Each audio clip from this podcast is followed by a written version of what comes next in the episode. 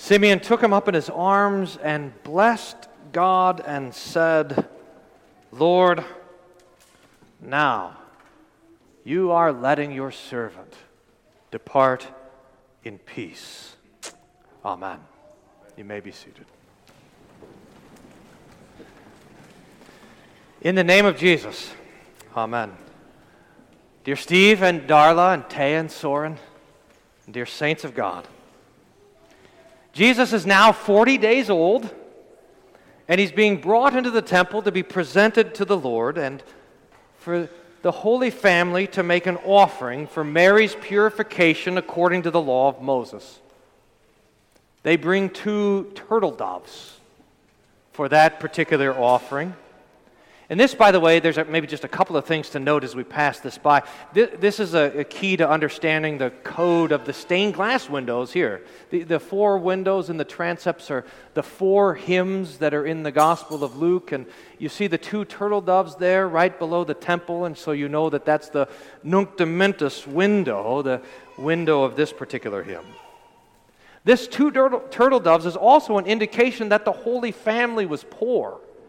Instead of bringing a goat or a bull to make as an offering, they brought the lowest possible offering that was acceptable. This also is one of the reasons why we know that the visit of the wise men to, happened after 40 days. If they would have had the gold, they would have bought uh, a bigger, more impressive sacrifice to bring. And as the Holy Family brings Jesus into the temple, we meet two curious people, Simeon and Anna. They both probably deserve our consideration, but I'd like to really focus this morning on Simeon. Listen to how he's described in the text. There was a man in Jerusalem whose name was Simeon, and this man was righteous and devout, waiting for the consolation of Israel, and the Holy Spirit was upon him. And it had been revealed to him by the Holy Spirit that he would not see death before he saw the Lord's Christ. Now, that is an amazing thing, and Simeon is unique in all of history. We don't know anyone else quite like this man. Now, there's a couple of things for us to consider as we begin thinking about Simeon. The first is normally when we think back in the days of Jesus and the time when Jesus came, and especially when we think of Jesus in the midst of his ministry, we see how he was opposed by so many people, and we see the, the Pharisees and the Sadducees, all that stood against him, and we wonder if anybody was faithful at all. But the beginning of Luke reminds us here's Simeon, faithful, trusting in the Lord's word, and waiting for the consolation of Israel. That word waiting is probably a key. And, and in this beginning of Luke, we not only meet Simeon, we meet Anna, Mary, and Joseph, Elizabeth, and Zechariah, and all these other faithful people that are waiting now, it's, it's probably not that much different for us, too. And it's, I sometimes lament the, this fact, but that the Lord describes his people as a, as a waiting people. Those who wait on the Lord shall mount up on wings like an eagle. And we wish it could be something different, like call on the Lord or trust in the Lord. But no, the Lord calls us to a life of waiting. And why? It's because our life is built on the Lord's promises, and we are always standing between the Lord's promises and, and the fulfillment of the promise, the giving of the promise and the keeping of the promise. Now, this is true for all Christians and for all who are waiting, that we are that we are waiting for the Lord to fulfill these promises, as in a general way. But for Simeon, it's very specific. And this is one of the unique things about him. The Lord had come to this man, and for whatever reason, in his grace and in his wisdom, the Lord had decided that this one, Simeon, would receive a very specific and direct promise that he would be alive when the Messiah came, that he wouldn't die until he had seen with his own eyes the promised Messiah of the Lord's people. Now, it turns out that this is quite a gift from God that he gave to Simeon, but it's also a gift for us because we get to see how Simeon looked at Jesus and how he responded to it. The Holy Spirit, the text says, brought Simeon into the temple on the same day that Jesus is brought into the temple, 40 days after his birth, so that he could see this promise kept. The text says it like this And he came in the Spirit into the temple when the parents brought in the child Jesus. So Simeon is there in the temple, and he's led by the Spirit to this place and to this particular person. And with the insight of God, the Holy Spirit, Simeon sees the Holy Family and he sees the child Jesus, and he scoops him up into his arms and he breaks into song. Lord, now let your servant depart in peace. We call this Song of Simeon the Nunc Dimittis. That's the Latin for the first two words, Lord, dismiss. And I'd like for us really to focus on this hymn, and I'd like to focus on it under the theme, being ready to die. This, by the way, is the purpose of the church.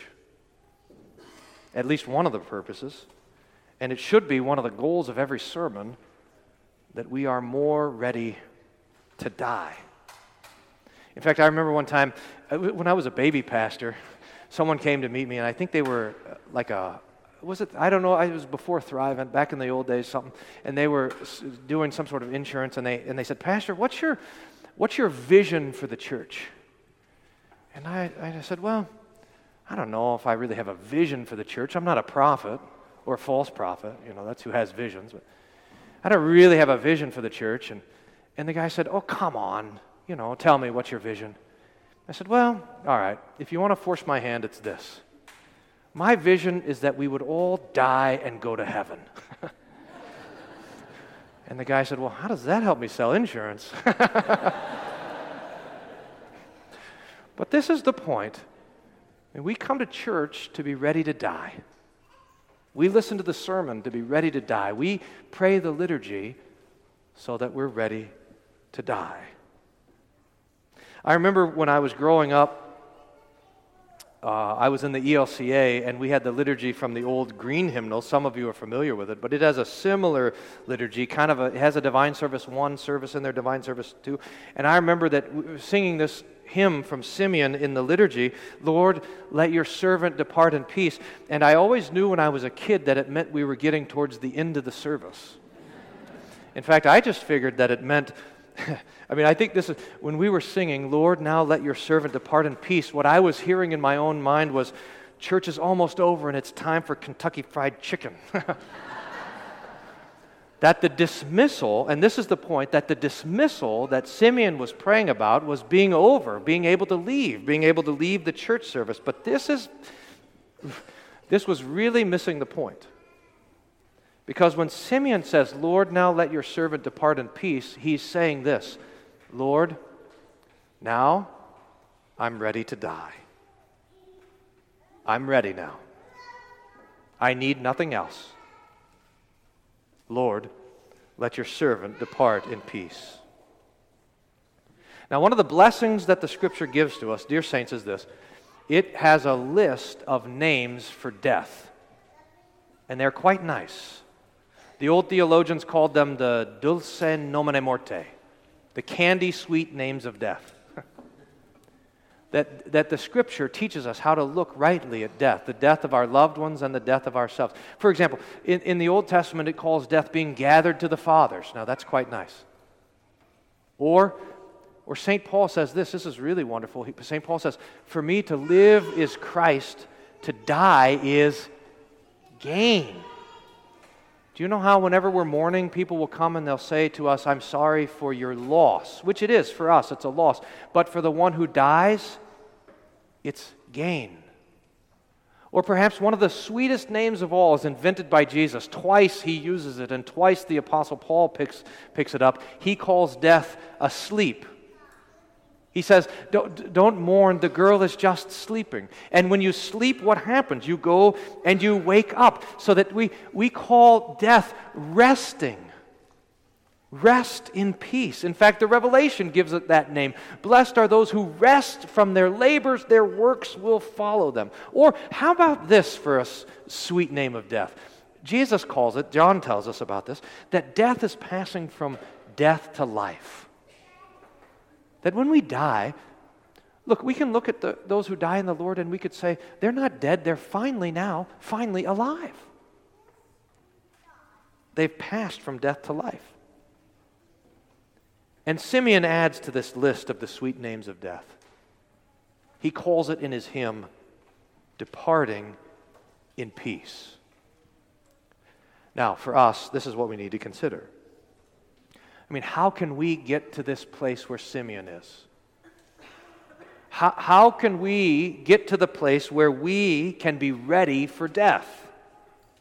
How, how can we look at our own death, impending death, or the death of those that we love, and how can we call it with Simeon departing in peace?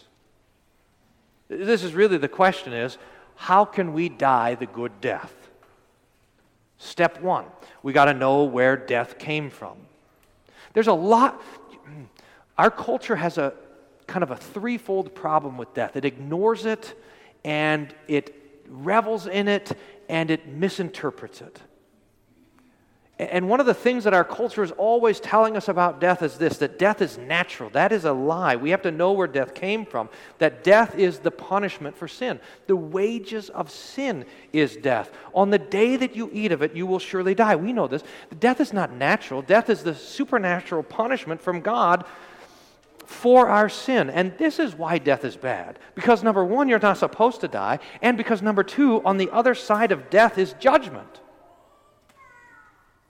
Now, we know that. I, I don't know if the world knows that, but at least they can't articulate it, but, but they know that there's something wrong about dying. And you look at the possibility of dying, and it makes you afraid. Eh, this is why. It's because it's appointed for man once to die and then to be judged.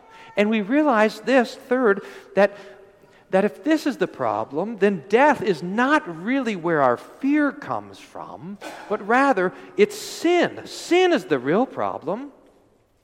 Sin is the reason why death is scary. Sin is the reason that we deserve God's wrath.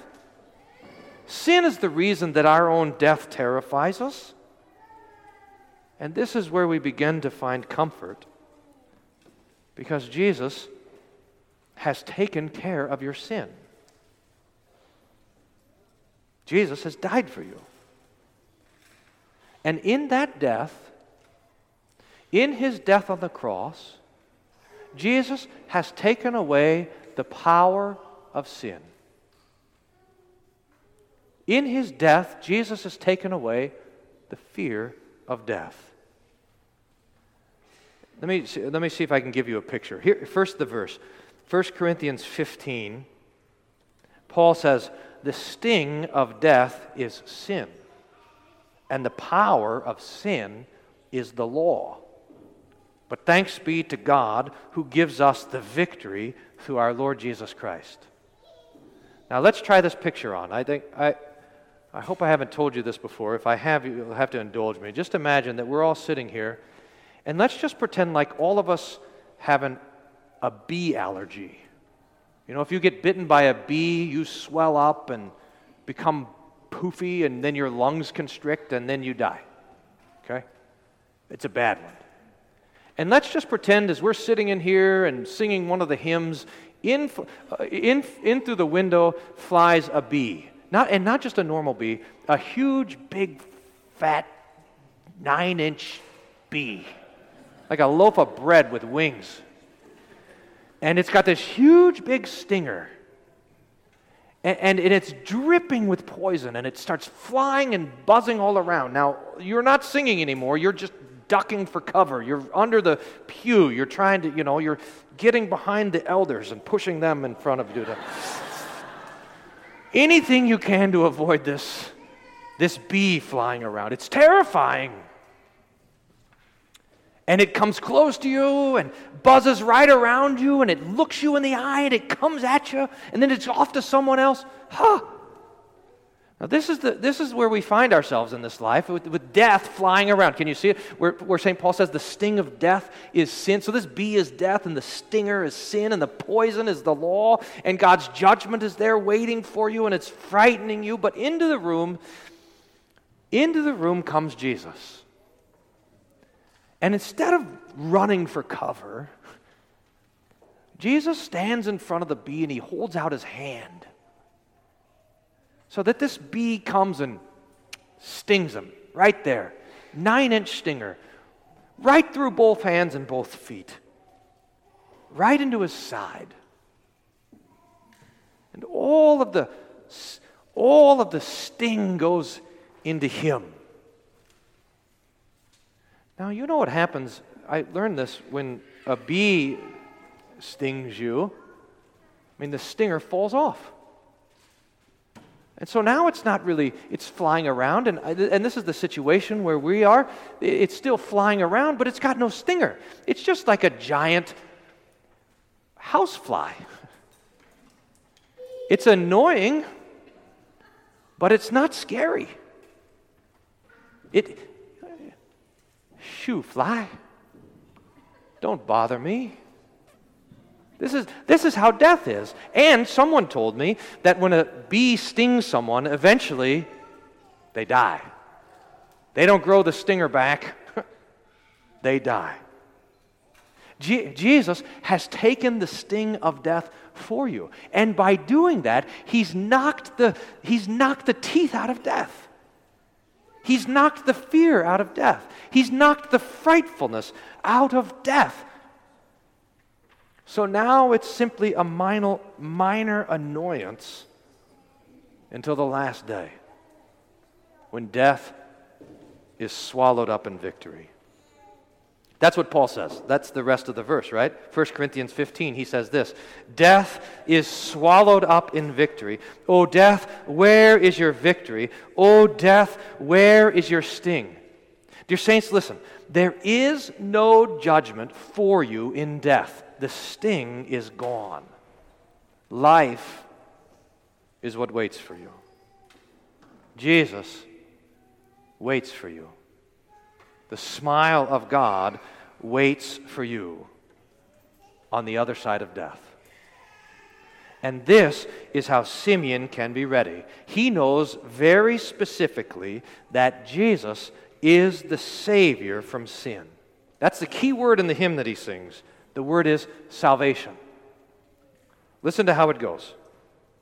Lord, now you are letting your servant depart in peace according to your word, for mine eyes have seen your salvation that you prepared in the presence of all peoples, a light for revelation to the Gentiles and glory to your people Israel. Do you see, dear saints, it's not just that Simeon held the Son of God in his hands.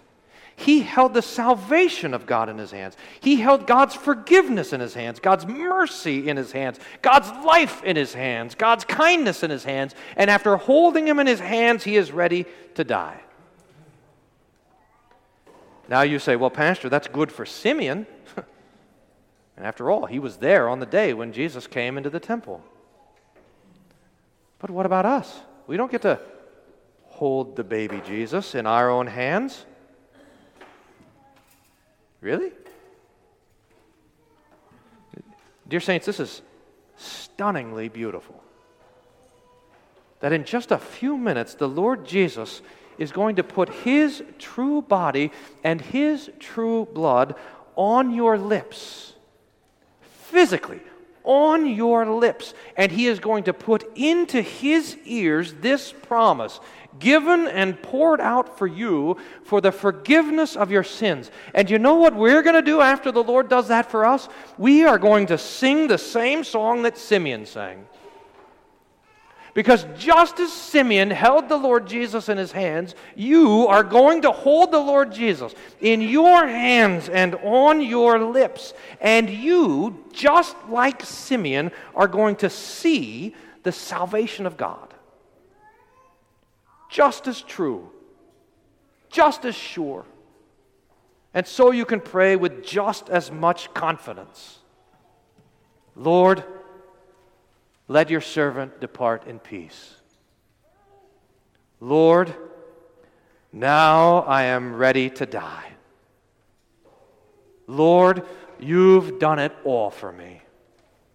Taken my sin, taken my sorrow, taken the wrath that I deserve, and you have opened up to me the way of everlasting life.